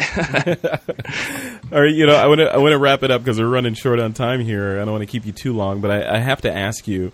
I'm looking at your blog here, and it's like I think it's like 1,200 pixels wide. It's got to be one of the widest blogs that I follow. You know, so Yep. w- why is your blog so big? I mean, I'm looking at the images; they're big, giant, gorgeous images. So, part one of my question: Why is your blog and your newsletter, by the way, so wide? And then, secondly, when I roll over the images on your site, um, you know you have you actually encourage sharing them you have a little drag to share thing on your H, on your wordpress blog so why are you encouraging sharing your images that aren't even watermarked so take it away All right. Well, that's that's two disparate subjects, but I'll I'll try to, you know, definitely answer both of them if I Well, can. start, start with the wide the blog you know why is the blog so wide So why is it so insanely wide? Well, uh, I decided to go after a fairly uh, technologically high-end audience because I think that people that surf the internet and are interested in art, they already have a good video card and they've got a big monitor and they want to see big, beautiful art. You know, I think uh, the the Boston Globe is that the one that has the big picture blog. Yes. that's great. I mean, it's so, and mine are exactly that width. I think uh, my pictures are only 900 pixels across or so, and people like to see big pictures. You know, we've all got high bandwidth mostly, right? No one has dial up anymore, so I don't worry about um, people that cannot access the site because they're not they're not the target. Um, I'm, I'm much more interested in showing huge pictures to people with high bandwidth that appreciate um, real, seeing big stuff. Um, I, I actually get frustrated now when I go to other sites and and I see something cool, but it's so small. I'm like, ah, I want to zoom in and see this thing bigger. I want to explore it and surf around it, and it's so I don't like seeing small stuff. Um, there's a adjunct to that in that I believe there's a proper way to view an HDR image. And I think that your eye physically needs to move around the image in order for your brain to accept all these light levels. Because, you know, when you're standing there on the scene, your eye is moving around. You're building this patchwork quilt of various light levels and colors. And so it makes sense to your brain that all these light levels come in at once. And I think you need to emulate that experience physically by moving the viewer's eye around on the image. And you can't do that with that small default Flickr size. All right, so that's part one. all right Uh, part two, well, sharing you know and why part two, you got these you have these g- gigantic gorgeous 900 pixel wide images on your site that aren't watermarked and when i roll over them it's it's uh, asking me if i how do i want to share it or drag to share. So if i drag on it uh, it's bringing me options up to share it in a number of ways like on facebook twitter yahoo email etc aren't you afraid people are going to steal your work? Uh, no, I, I do not, you know, uh, live in this state of fear. Um, I think that sharing art is the path to success and and the way of the future. I have zero hesitation about this. Um, I think the nature of everything on the internet is changing. So here's essentially my let's see if I can wrap up the philosophy here because I know this is very different than a lot of photographers um, Oh, yeah. who are um, very very worried about copyright and and this and that. I, you know, copyright is getting to be a really slippery issue. It's very hard to talk about now. Um, now, I make these images; they're mine to do with as I please. I do all Creative Commons, no commercial use without uh, contacting us. So that means anyone can share my image on their blog. They can make uh, they can make it their desktop wallpaper. All this really innocent stuff. That's that's just great because what happens is it gets spread all over the place. It uh, they end up linking back to my site. That's sort of a requirement of of uh, Creative Commons. They have to give credit and link back, and so that builds up huge um, Google trust. Right, we're moving into this world of trust agents, yeah. and I believe that uh, uh, as more and more people link back, this becomes a trusted site for beautiful art and it just increases SEO power. So, like I said before, when we have these uh, sort of mid level marketing people doing Google searches, my stuff comes up very high because the internet trusts me. Um, so, th- I think that's a, that's a very important point. Now, of the let's say we have a, a pie, like if you're looking at a pie chart, okay, and there's a, the hundred percent, right?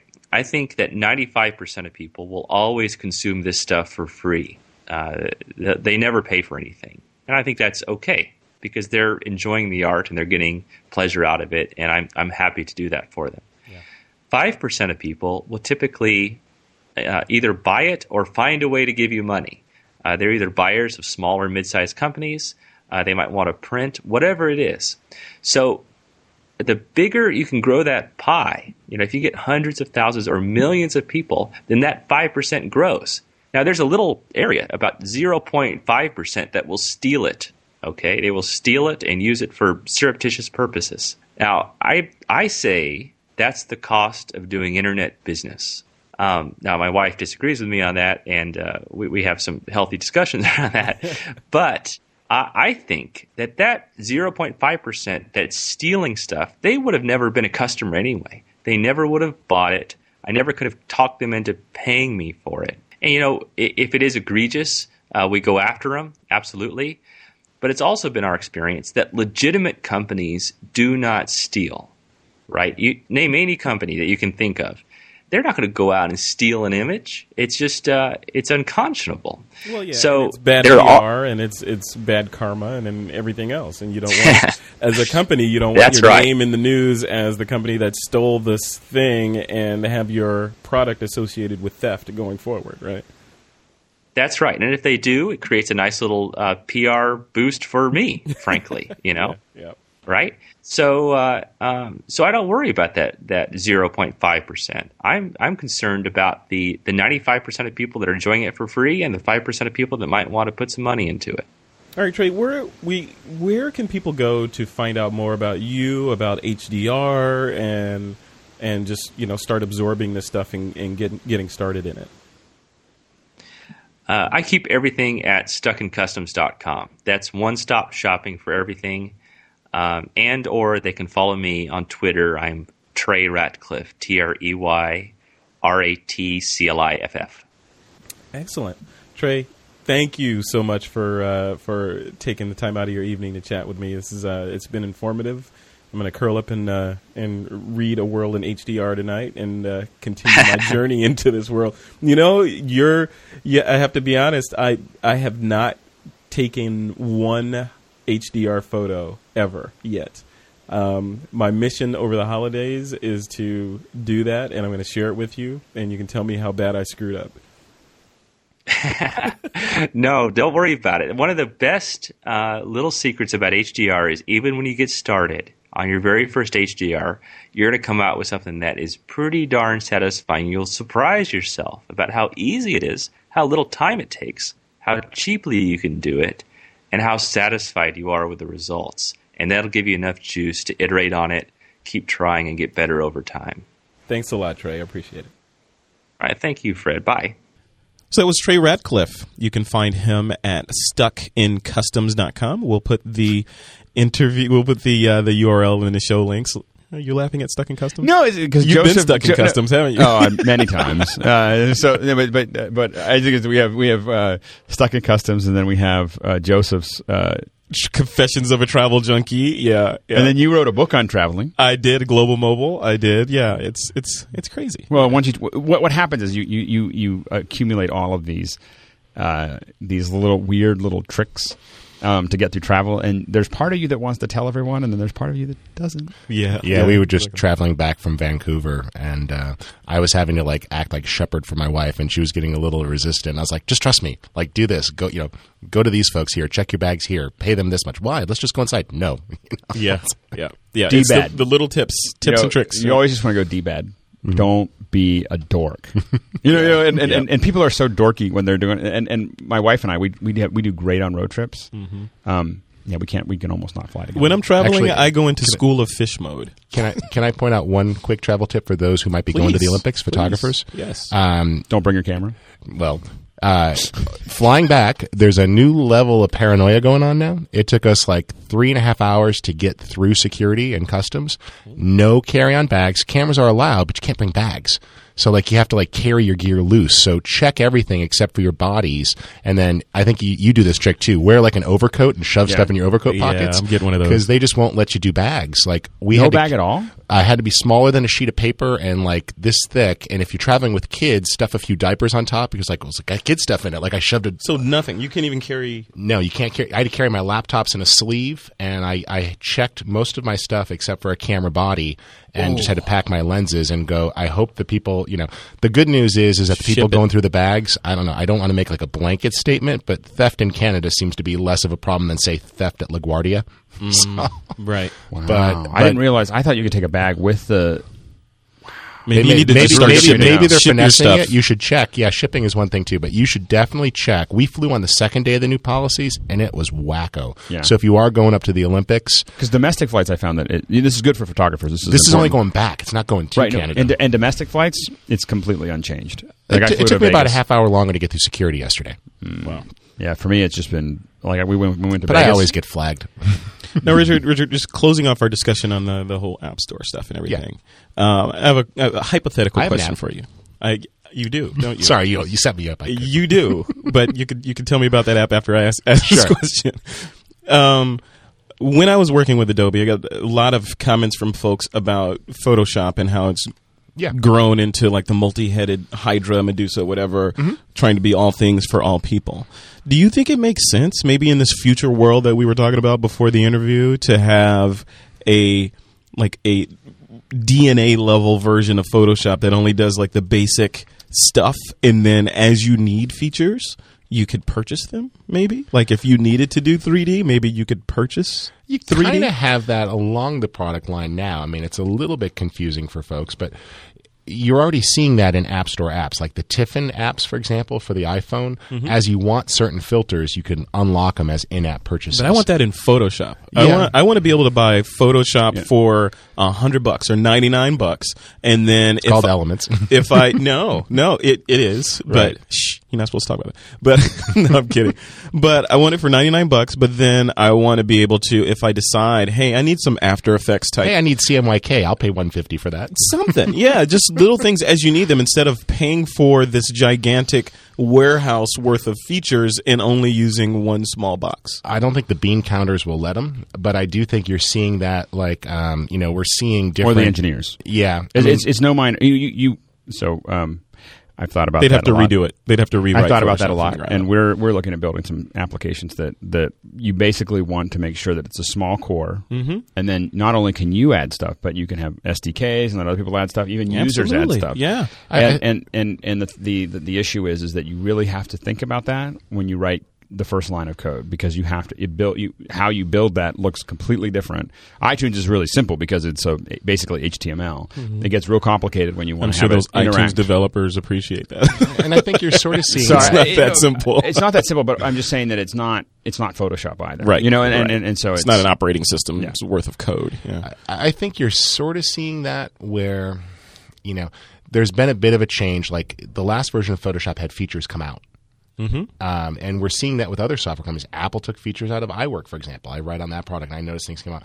So we're seeing this new movement of let's streamline and let's pull things out to make things easier. Mm-hmm. Photoshop already has that ability to create and have like dumbed down menus where you only see certain menus. You could either choose from presets. So I think, you know, to equate what Alex is saying, you know, it's really difficult from a developer's point, but from a user interface point, they are trying to simplify programs down. Yeah, I think, I think it's not enough though. I think it, instead of I think when they started Photoshop, and I'm just hypothesizing and talking out of the side of my neck here, but you know, you start Photoshop and you build this application, and it grows and grows and grows because people are asking, and you're building. Oh, people want this and people want that, so you put it in the next release, and it grows.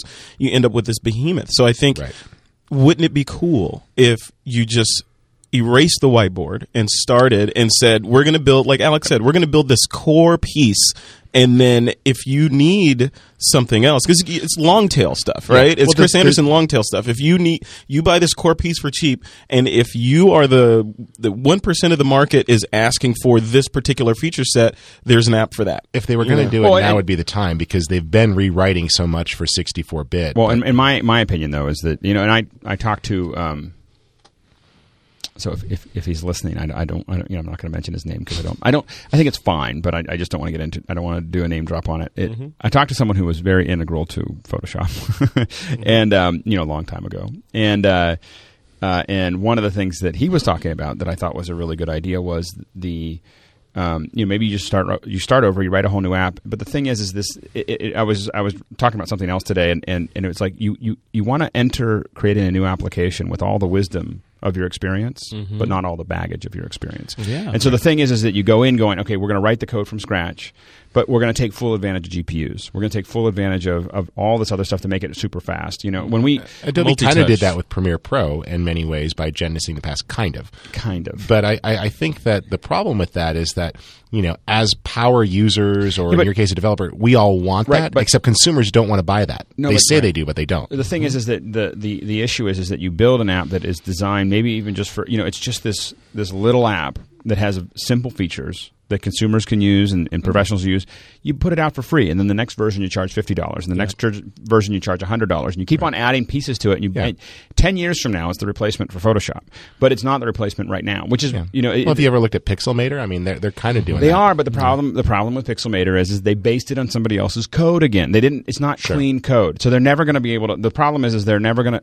They will always be tied to a fifty nine dollar. Well, for no, those no, who no, don't not- know what it is what what is pixelmator it's a great little app. It- It's it's a, an image editor that you know is really really really fast, supports layers, and has a lot of Photoshop like functionality. It's not Photoshop, but it's a it's an interesting alternative if you're sitting there struggling between Photoshop elements and Right. something else. This isn't an online app like like No. Picnik, right? This is No, this no, is a downloaded. There's, there's two applications that you can look at in those areas. There's there's Acorn, yep. um, and and um, and Got 'em both on my Pixelmator, laptop. And and both of them are great. Um, I, and I don't remember Acorn's the base code for Acorn, but I know with with Pixelmator the, the issue is is that it's based on some open source code. So they, they put a great interface on some some other core elements that they that they couldn't write, and that's fine. The issue is is that is that Adobe doesn't need to do that. Adobe has all the engineers. You know, they have all the processing engineers that they need. They could back up and whiteboard it, you know, and, and, and get the people and and rewrite the code from the ground up to be exactly what they want. You know, exactly and make it, make it because they have the patents, they have the people, they have the resources, and we're not talking about having hundred people working on this. We're talking about you know at the beginning, the Right. first year, the first two years, you have three people working on it. You know, because you want a unified design, a unified thought thought process, and then as it grows, you you grow the team. But the thing is, is that because what's going to happen is it's. You see the Star Trek where um, there's the guys that aren't on the I planet? can just say yes because I've probably seen them all. But So there's the Star Trek where there's the folks on the planet and they haven't aged, and then there's their Mm-hmm. like the people that left the planet, and they have this machine that kind of stretches their skin to keep it, you know, keep it because they're so old, you know, they just Mm-hmm. keeps on stretching their skin, Yeah. and there's like little parts that are ripping now on their on their face and everything else. That's what that's what a lot of the code that we're looking at, whether it's Maya or or um, Mm-hmm. so uh, you're saying or Photoshop Mobile or- might evolve into the next version of Photoshop? I don't think no, because I, I don't think that, and I know that there's an opinion that it might be online, but the problem is I don't, you know, I don't think that I think it's going to be a long time before we we we want to really do everything online. And the problem is is that you're forced into a standard that is not particularly useful. No, I don't. I don't mean Photoshop.com. I meant the the mobile version of Photoshop for smartphones. Maybe, but but the problem is I, I don't know if the smartphones are that are, are ten. I mean, and that's hard to say. I mean, it, it, it could be. I mean, it could. But I think that I mean I think the closest um, the closest uh, idea related to this would probably be iMovie, where you completely rethink how you're going to do it. And you keep on building stuff, Mm-hmm. and you get real clear when you look at what they're doing with iMovie. It doesn't do everything Final Cut does, but it's not limited to let's make it less than Final Cut. Well, don't you think in some way though that Lightroom was a stab at that? You know, hey, we had Photoshop, we had Bridge. You know, there's a new market out here that's big enough. Let's create a product that's for a specific market because Photoshop is for everyone. I mean, I write about Photoshop for video people and Photoshop for web folks, mm-hmm. and you know, it's got all these tools that photographers don't need. But I guess what I would say is I'd, I'd get back to what Fred was talking about, which is that make a core app yeah, that that that is general, yeah. and then let people clump on the, the, the photography parts or Mm-hmm. clump on the, the 3D parts or clump on the video parts. My the- the model Photoshop. certainly you know, let me make my Photoshop. The, the modules certainly worked. I mean, I think what you're seeing there, and, and maybe what you're asking for, is the idea that you know, like an iPhone comes with a core set of apps, and then you add the ones you want, and maybe you add the fifty dollar navigation, or you add the two dollar g- game. Um, Yeah. You know, we certainly have a plug-in market and great stuff that's made for Photoshop, but over time. Um, Adobe, and this is true with every company. Oh, that's a great plugin. Oh, let's roll that core functionality in. You know, mm-hmm. like, Well, what if But you're if- still you're still buying the space shuttle when all you really wanted was you know a, a little a little sailboat or a but, sail but what ship if, or what if the something, you know? company what if the what the thing is is that Adobe does that because because well, they already do that in some extent with extended. well yeah but, but you want 3D? Pay more. but, Yeah. but Adobe, but also Adobe does that and Apple does that because they're not making money on the plugins. See, Apple doesn't do that. Apple doesn't have any vested interest in adding more functionality to the iPhone, you know, other than the base ones that it's already playing with, because it makes thirty percent off of every sale. Right. If I was if I was today's uh, software manufacturer and I looked at what Apple was doing, what I would do is I would write a new Photoshop as Adobe. And I'd say, here's the deal. There's core functionality. You want to do a convolution kernel? We're going to accelerate that with GPU. We're going to do all these other things. We're going Good to, platform. you know, a, sorry, a convolution kernel is anything like a blur. Okay, Uh, so you. blur, uh, any, anything that processes pixels. I'm spinning the propeller on my head. Sorry. Because you knew what that was too, right? All right. Right, so- this is really bad when I'm the least geeky person in Well, the room. he's going to get into the flux capacitor in a minute. No, no. So, so, but so Does so, that concatenate? Yeah, exactly. No, that doesn't. That's the whole problem. So anyway, so the uh, There's tachyon build up on the hull, Sorry. Captain. So to screw you. That's all I got to say. Screw you. Screw you and the horse you rode in on. Anyway, so she can't take anymore, Alex. all right. So give it her else she's so got. here's the thing: is that is that Adobe? You know, if if I was writing it, if I was writing this stuff, um, and I'm not, so I you know I don't know. But but the thing is, is that the If I own Photoshop, if I own Photoshop, if I was me, if it was all me, the thing is, is that I would worry about the core, and I'd build services Yeah. to the core. So here's the thing: is that if you use this type of code, and Apple does this, A- it's called Core Animation. Core Yeah. video, Yep. core Yeah. image. Give 'em the Okay, tools. I'm going to give you a bunch of tools that if you use them, I mean, you look at what core animation does. It's what make keynote. It's part of what makes keynote so freaking cool. Is the keynote, and and that you and you can write a code that which just is says- great for slideshows. I understand, but the thing is, is you can hand you can hand uh, people the base functionality. So when you do this, it's going to be super fast, and you don't have to know how to do it. Right. You know, we're going to write that for you. We're going to make it super stable, work on many platforms. We're going to do all that stuff. But that's what we do. The other thing we're going to do is we're going to build a store application so that a plugin manufacturer doesn't need to ever think about their own. Uh, you know, distributing their own software. Right. Yeah. So you can buy it Well, in Adobe the kind of has that with the Adobe Marketplace, but it's not fully realized. Right. So the well, but the idea is that but but the, the problem is is that when Adobe y- y- what Adobe what I would do is take full control over it like what Apple's doing. I know people complain about it, but that's what you know the thing is is it would be like you have to go through a process to get it in there. Right. And we get 30% of everything that's sold and then there is no vested interest for the for the Adobe or the Apple or whatever to ever run over you because they're making money on you as it is. Mm-hmm. You know, and so the thing is is that Showstoppers. It's like yeah, well, they, Yeah. They, they, you're you're making you know all at, they owning that marketplace and just and all they have to do is refine the core and refine the SDK and refine the API so that it's easy for everyone to build on it. You so know, as I want a new slideshow module or a new output module, or if I need to add a particular image type, like wow, I you know, or I want more HDR functionality, I could purchase that. it's- Yep. you purchase it and and, and That's they- what I want right there. and what and all they do is they they are the gatekeeper You know, they make sure that it's stable. They make sure that it's going to work. They make sure that it's going to, you know, that's not going to hack your system. And and their rules are probably would be for this kind of application would be much simpler than than the iPhone rules, which is Right. you know it's not a branding issue as much as it is, you know. But you can't, you know. And so the idea is is that that's all they worry about, and they're so they they simply and and people. I think the people would glop onto that, and you could buy bundles. Like you could buy the the pseudo Photoshop version, which basically is the big behemoth for mm-hmm. six hundred dollars. But Yep. you could download the this this light core, Yeah. you know, for free, Yep. And then start adding things onto it one All we're really I talking mean, about I- here is what Chris Anderson was talking about in the long tail. You know, so be, being all things to all people and being able to serve micro niches effectively, so that we can go from like because Photoshop Elements is a really robust program in many ways. I mean, it does everything from supporting great browsing and RAW. It has the same RAW engine as Lightroom and Photoshop, but there's some gaping holes like oh, I can't do four color. Um, you know, I can't do these certain things. If I could purchase those as I does went along, Yeah.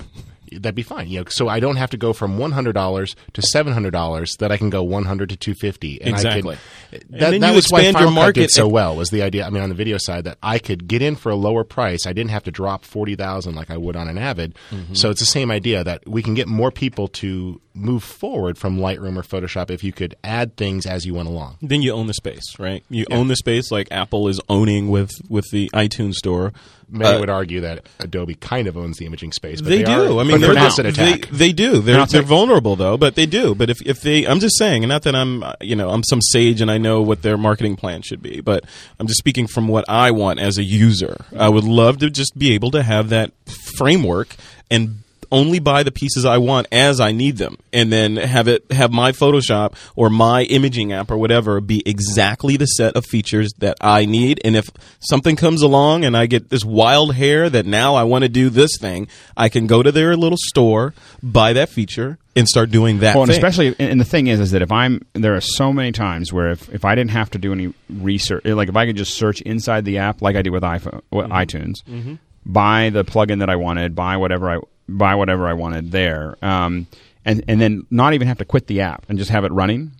Yep. You know, like that that plugin is now part of it.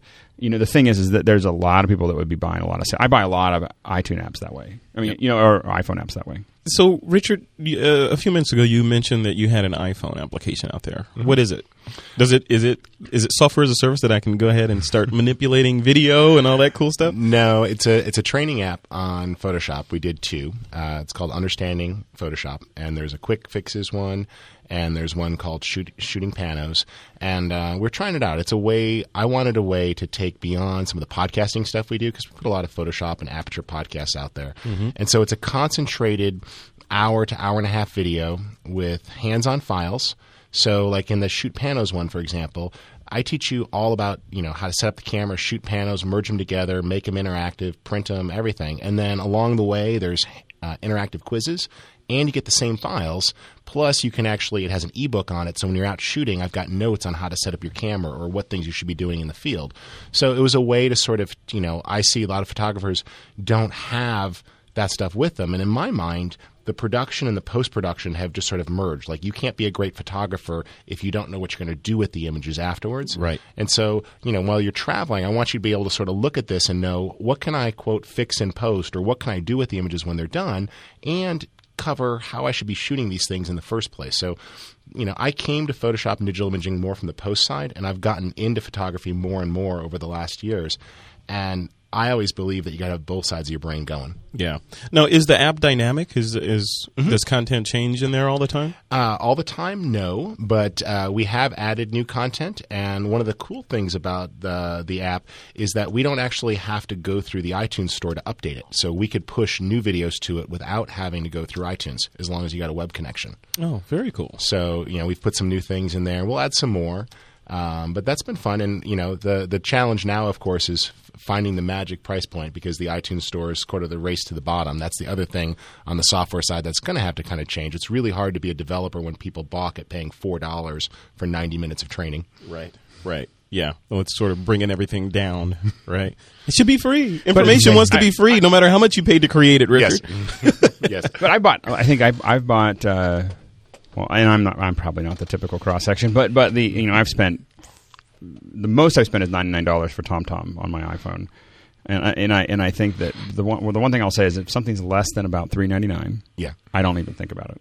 Like if I if I'm interested in it, I don't really call the person. And, and you got to get I I'm on MacBreak. I can make a phone call and someone will send me a the coupon code and I'll get it for free. Mm-hmm. It's more trouble at three ninety nine three ninety nine or less, or actually really for me about five ninety Okay, nine. for you, it's ninety nine. I'll sell you one for ninety nine. right. Wait, Yeah, wait. exactly. Speaking of that, and I'm going to put you on the spot here, Richard. So, what about the This Week in Photography audience? Do you want to give them a discount on the thing since they're listening and they, they suffered not through through us? iTunes. well. I could Okay. change the price though. You can change the When's price. this episode come out? Um, Wednesday Wednesday. of this week. So for the next seven days, uh, normally they're still pretty cheap. So if Alex, would you, if we did a TWIP special and we ran them both for one ninety nine each, would that be a good special?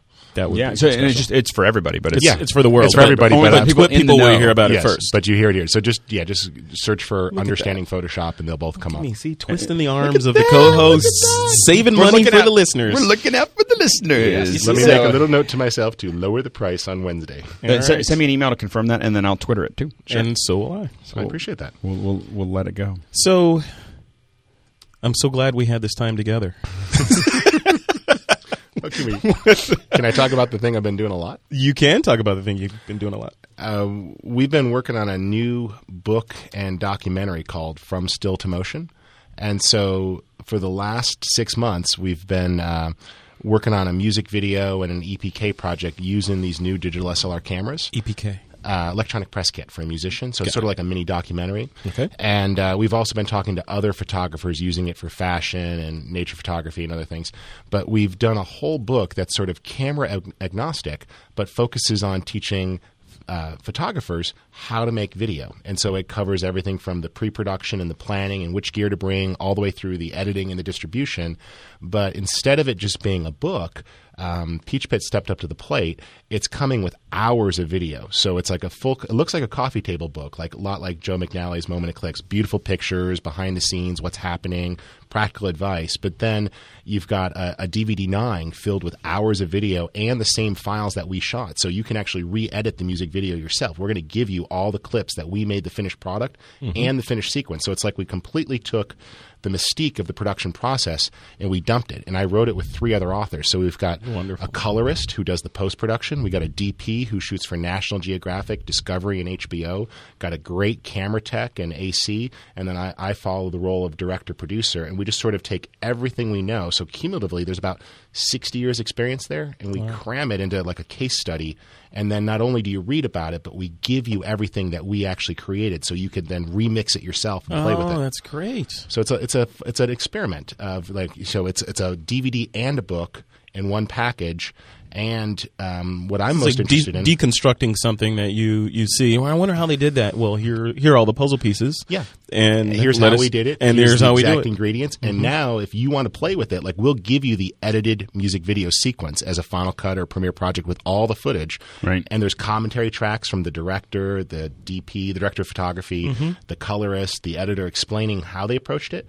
And then we turn you loose, and you can play with it yourself and try. So when you're done, you know how to build that that project, and you have that those that set of tools added to your tool belt. Yeah, and it's not just for music videos, but a, a music video and a, a, a mini doc, the the EPK is just is great for a lot of folks. 'Cause it has interviews, it has behind the scenes, it has performance. You know, but we talk to folks who are wedding videographers and event videographers and photojournalists and filmmakers, and they're profiled in the book too.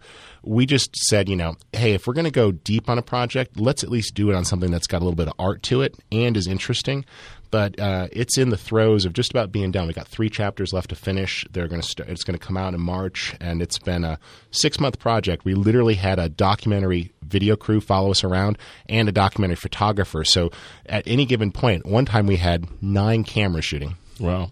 So how much is how much is this going to set us back? I think it's a fifty nine dollar list. I'm not one hundred percent positive. And you'll but- do a, That's a great deep deal. discount for the TWIP audience. yeah, th- no, they'll, they'll they'll send over a thirty five percent discount with free shipping um, as soon as the book's announced. So We'll remind us, remind us, and we'll uh, we'll insert that into a show and let the TWIP listeners go. They can go let them know they can go grab it. Yeah, it's hundred percent based on um, from the photographer's perspective. So well, that's great because I think a lot of people are listening to us, and part of their frustration that we keep on talking about is they're scared of it. They they don't know where to start, they don't know how mm-hmm. to get started, and and you and I just have to say, I know people are, are tired of me talking about this, but you ha- if you are a still photographer, you ha- unless you are like at at Joe McNally slash you know like like that. I mean, unless you are doing heavy heavy photography, you need to pay attention to video, or you will be run over. Yeah. You know the thing is, you this is not going to be a career if you're if you're anywhere but the top 0.01 percentile of photographers. Everything else below that is going to be you need to be able to do all these things. You need to add this to your quiver because everyone coming up is going to have it, and you know everyone's going to Yeah. be offering that. I mean, you look I, at like I've, I've taught in art schools and you know i saw people who were photographers like one of my students won the photoshop guru award for his photography he's a motion graphic artist he also has directed independent films and does music videos on the side to that you know oh and he can make websites you know to them it's just communication and he's actually well incredibly talented um, he is the standard you know the, he is the high end of the standard but for the folks coming up it's not about what genre or medium is it. It's just content. And, and the other thing is, is that I would say that the time to do this, the time to do the conversion, is not when it's become the standard. You know, the thing is, is that when because once it's become the standard, it's commoditized, and there's no money for the ramp up. The, those of us in it now are charging a premium or can charge a premium because, like, for instance, Still Motion CA, and you, I'm sure you know Still Motion CA, right? The, these guys that do they do. Um, they shoot your wedding, for, um, for your, their, your wedding, but then they also I, I, they also do the video, Right. and the video is stunning, Right. You know, stunningly good, and they're doing like 5D and you know all kinds of other stuff. So I don't know what they're charging for it, but I can I can guarantee that there it's a premium. Yeah. you know, and because and there's only a handful of clients that can afford it right now, but those handful of clients paying a premium for it um, is paying for all their R and D, is paying for all their gear, is paying for all, and that's what you don't get when you come in at the tail end. Right. When you come in on the front end, and that's why we keep on talking about it here, is when you get in on the front end, you can charge extra because you're the only one doing it. And if you're a photojournalist, this is a huge opportunity because I'm a lot of my friends who are photojournalists, the ones that are keeping their jobs at the newspapers are the ones that are able to create the video content for the website. Yeah. You know, look at like WashingtonPost.com. And then you're also seeing a lot of people who are commercial photographers who are suddenly getting opportunities to create commercials for the web. You know, you're shooting my product. Why not also create something for the web? And well, why can't we have somebody talking or hear some music? You know, The- I, I'm always amazed, like the number of photographers who resist video, but then spend all this effort to make these beautiful slideshows with music and timing and motion and dissolves and transitions. Make it's the like leap. Make the leap. it, it's sort of like saying, well, you know, I'm so close, but I don't want to take that last little step. Mm-hmm. Yeah. Well, I think the the part of the the danger and that I worry about, and maybe it's just me getting older, is like you like you guys are saying, we're transitioning into being multimediagraphers, right? Yes. Where it's just media and we're capturing it and re, and mixing it up We're and giving it to our client. We're the storyteller. But what I worry about is is people becoming generalists mm-hmm. and creating multimediocrity. Yeah, so being the the Yeah. jack of all trades and the master of none of them, and putting out substandard work. Whereas if they focused on being the best photographer or videographer I- I they think could that- be, Here's the other. The only thing I'll say about that though is that the amount of difference. This is this is what photographers have to get. The amount of difference between a photographer and a videographer is about ten percent. They think it's like ninety percent. Yeah. and it really is. The way you light is very similar. The way you frame is I, very I'd have similar. to disagree with that because I, I think yeah, it's there's some similarities, but I think that overlap is ten percent because there's when you're a still photographer, yeah, it's lighting, it's composition, it's exposure, it's all that stuff. But on the videographer side, it's all that stuff plus your audio and and storytelling and and storage needs and all this stuff that comes into play. Whereas if you just you're going to do some photography, See, you I- grab your I- see DSLR that- and go see- out and shoot. I see all of that as the audio notwithstanding the other stuff. Mm-hmm. I think is ten percent because the thing that, that makes a great videographer a great photographer is their eye. It's you know, and that is so hard to develop or find or have. and or having a lot of money to buy the gear to get it right. Yeah, but you get you get a fi- you know the thing is I'm shooting so much video now with my 5D and 7Ds you know and that that it is um, but the thing is I just noticed that the only thing the main thing I have to tell a photographer when they when they walk up to the camera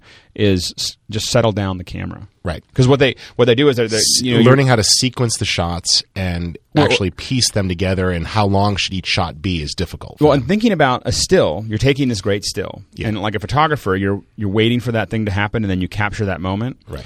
As a videographer, you are you you hold the button down, and you're capturing a, a longer moment. Right. You know, and so the thing is, is but you have to get that. You have to still think about keeping you, what what the biggest problem we get into when we ta have a great photographer take a camera is they start moving the camera around all because they're reframing, reframing, reframing, reframing, rather than letting Letting the motion happen. occur in front of them. You know, that's something that that's what that's the number one thing we have to train people in. don't follow you know let the action happen Occur in front in of the you frame. and then you know either yeah so we, we take two different approaches with these types of cameras that are difficult for photographers one approach is you either need to have a lot of these cameras you know and run two or three or four of them at the same time which is great because you already have all these lenses in your bag anyways and the bodies are relatively cheap or you need to learn to repeat action and sequence it, uh, which is a difficult thing. You know, like a lot of photographers are uncomfortable directing their subjects unless they work with models or you know portraits. So I think that that's a challenge for them. The other thing, I, I, I sort of agree with both of you. There is a lot of overlap between them. Mm-hmm. The other thing that a lot of photographers have to learn to accept is that, you know, if you're a photographer and you were shooting stills, you wouldn't also want to lay out the magazine or run the printing press. Correct. So you have to be able to step back and go, just because it's a computer and I got all the software on one machine doesn't mean I have to do it all. Mm-hmm. You know, we encourage a photographer to say, hey, you know, let's go. This is how you sort through your footage. Let's make some selects. Here's how you do a rough cut. And you know what? You can hire a really good editor for four hundred dollars a day or four fifty a day to come in and finish your piece after you've it. strung it out, and you go shoot and make three times that being out there shooting. and do the stuff you love doing and and hire someone to handle the audio. You know, or, or hire some, and, and build it up. But it's and it's a lot of the stuff is there are things, and, and we're going to be covering a lot more of this in, in future. Not as far as Twit, but uh, other shows that we're working on. But but it is having other people, you know, and knowing how you fit into that pipeline. Should building a virtual team, which which applies to a lot of stuff, not just just your photography pipeline. But In, in a video world, the photographer is the director of photography, and they have a team. It might be a two person team or it might be an eight person team, depending upon the scope of the project. But photographers, many photographers have assistants. The one thing that I always try to tell people in the world of video, especially for photographers, is you don't want to be the the anchor or the drag. You want to make sure that you can keep up with the action because there's so much happening to get. So, you know, maybe you saved $300 by not adding an assistant. But did you sacrifice all this other footage you could have captured that was billable? Yep. Richard, where can people find out more about you and see the things that you're working on and download your app and all this other? Sure. Um, uh, the the easiest probably is to do a search on RHED Pixel, R H E D P I X E L. Uh, we've got our company website. I do have a personal blog, which is just a Richard Harrington blog. Yeah. And from there, there's Very a page. creative. Yeah, I, I, I learned through the years. I had creative called blogs. I had Photoshop for video, and I had Raster Vector. I thought that was a, a you know easy name. It was all about graphics and imaging, and Mm-hmm. people kept misspelling it. So Spelling vector with a K. no, no, no, no. But like ER or you know Oh, yeah. T O R, you Yep. name it. So the thing that I figured out through the years is that I'm not that hard to find. And so off of my main blog, there's a page called Social, and it's got links to everything. We have a Facebook page. We've got Twitter. You know, you could follow RHED Pixel on Twitter. So So is that redpixel.com forward slash social? no, Or- no, just a Richard Harrington blog. Uh, Okay, you just got go to the social. Or just Ev- Google everything you. I do connects. Okay, Yeah. So follow me on one place. You'll you'll hear about the others. They all it's that interweb thing. They all connect. Yep. Cool. And, And, they can just do a search on Amazon. They'll find stuff there too. oh yeah. So Amazon. So you, you want them to go to? You can find you on Google or Amazon. That's the Yeah. Starting I'm not hard to points. will get you into the the Harrington verse. Yeah, there, there's there's there's uh, four Richard Harringtons. There's the Canadian photographer, who I believe is dead. I'm not him. Okay. There's the rock journalist who also lives in Washington D.C. That Uh-oh. when I was a rock journalist, got me interviews with BB King and Prince. So it was awesome to be confused. nice. Nice. All right. And, and then there's the Richard Harrington, who is a uh, politician in the UK. I'm not them, All right. but if you just search, I'm the number one hit on Google. All right. Or look for R H E D Pixel. Alex Lindsay. I'm on the Twitters. That's it. That's it. This Twitter's. Yeah. All right. Alex is has a single point of entry, and it is It's just twitter.com It's forward slash Lindsay, all Alex one Lindsay. word. It's Um, and a couple of other places if you're if you want to if you want to get deeper into the TWIP universe, make sure you check us out on twiplog.com. We've also got a Flickr group, which you can find at flickr.com forward slash groups forward slash TWIP. We've got almost 10,000 members in there, each con- contributing about 81,000 photos in our Flickr group. as I speak, and we're adding new members all the time. So, um, if you want to participate in some of the contests that we'll have coming up in 2010, please be sure to join our Flickr group um, because I want to get it up past 10,000. Come on. Um, and also, we've got a Facebook presence. So just search for This Week in Photography on Facebook and join our group, and you'll be able to keep up with us there. And I think that pretty much covers all of our flick, all of our online presences. You really want to register. We're, we're going to be doing a lot with TWIP Where you know it's actually we'll, you'll start seeing some of that this week. Yep. Where we have more contributing stuff, more news, more stuff, and we really want people's interaction. So when we post something that's on the news, Mm-hmm. we want to see what you say before we talk about it next week, and we'll, we'll start we'll start referring back to people and so on and so forth. So we're really working very hard on building kind of a more interactive experience there. So come up to twiplog.com. Yep. And there's a there's a great article that just got posted yesterday, I think it was, from Joseph Linaschke on advanced file management in Aperture. He knows his stuff. He, if there's one person on the planet that that knows a, the inner workings and the back doors and everything for Aperture, it's Joseph. So uh, go check out that article that he wrote, and he also put together a cool ebook on the topic that goes into in even more depth. So there's not a whole lot of resources out there that I've seen for Aperture, and uh, oh, I'm sorry. Aside from the one Richard Harrington and his book that's on uh, Amazon that you can It's search the for. Apple Training Series book. The Apple Training Series, yeah. So the, I mean, still there are very few resources There between. very- there's like four Aperture books. So I Yeah, put so it now there's way, five already- now with I already bought Joseph's book. yeah, so have I. Yep. So I would definitely check that out. It's it's a really good book. So uh, that's up on Twiplog right now. So check us out there. Check us out on Flickr. Check us out on Facebook. And also, if you want to connect with me, you can do so at my blog at frederickvan.com. And that has links to all of my presences online, including Twitter, on which I am Frederick Van. And with that, it is time to take that lens cap off.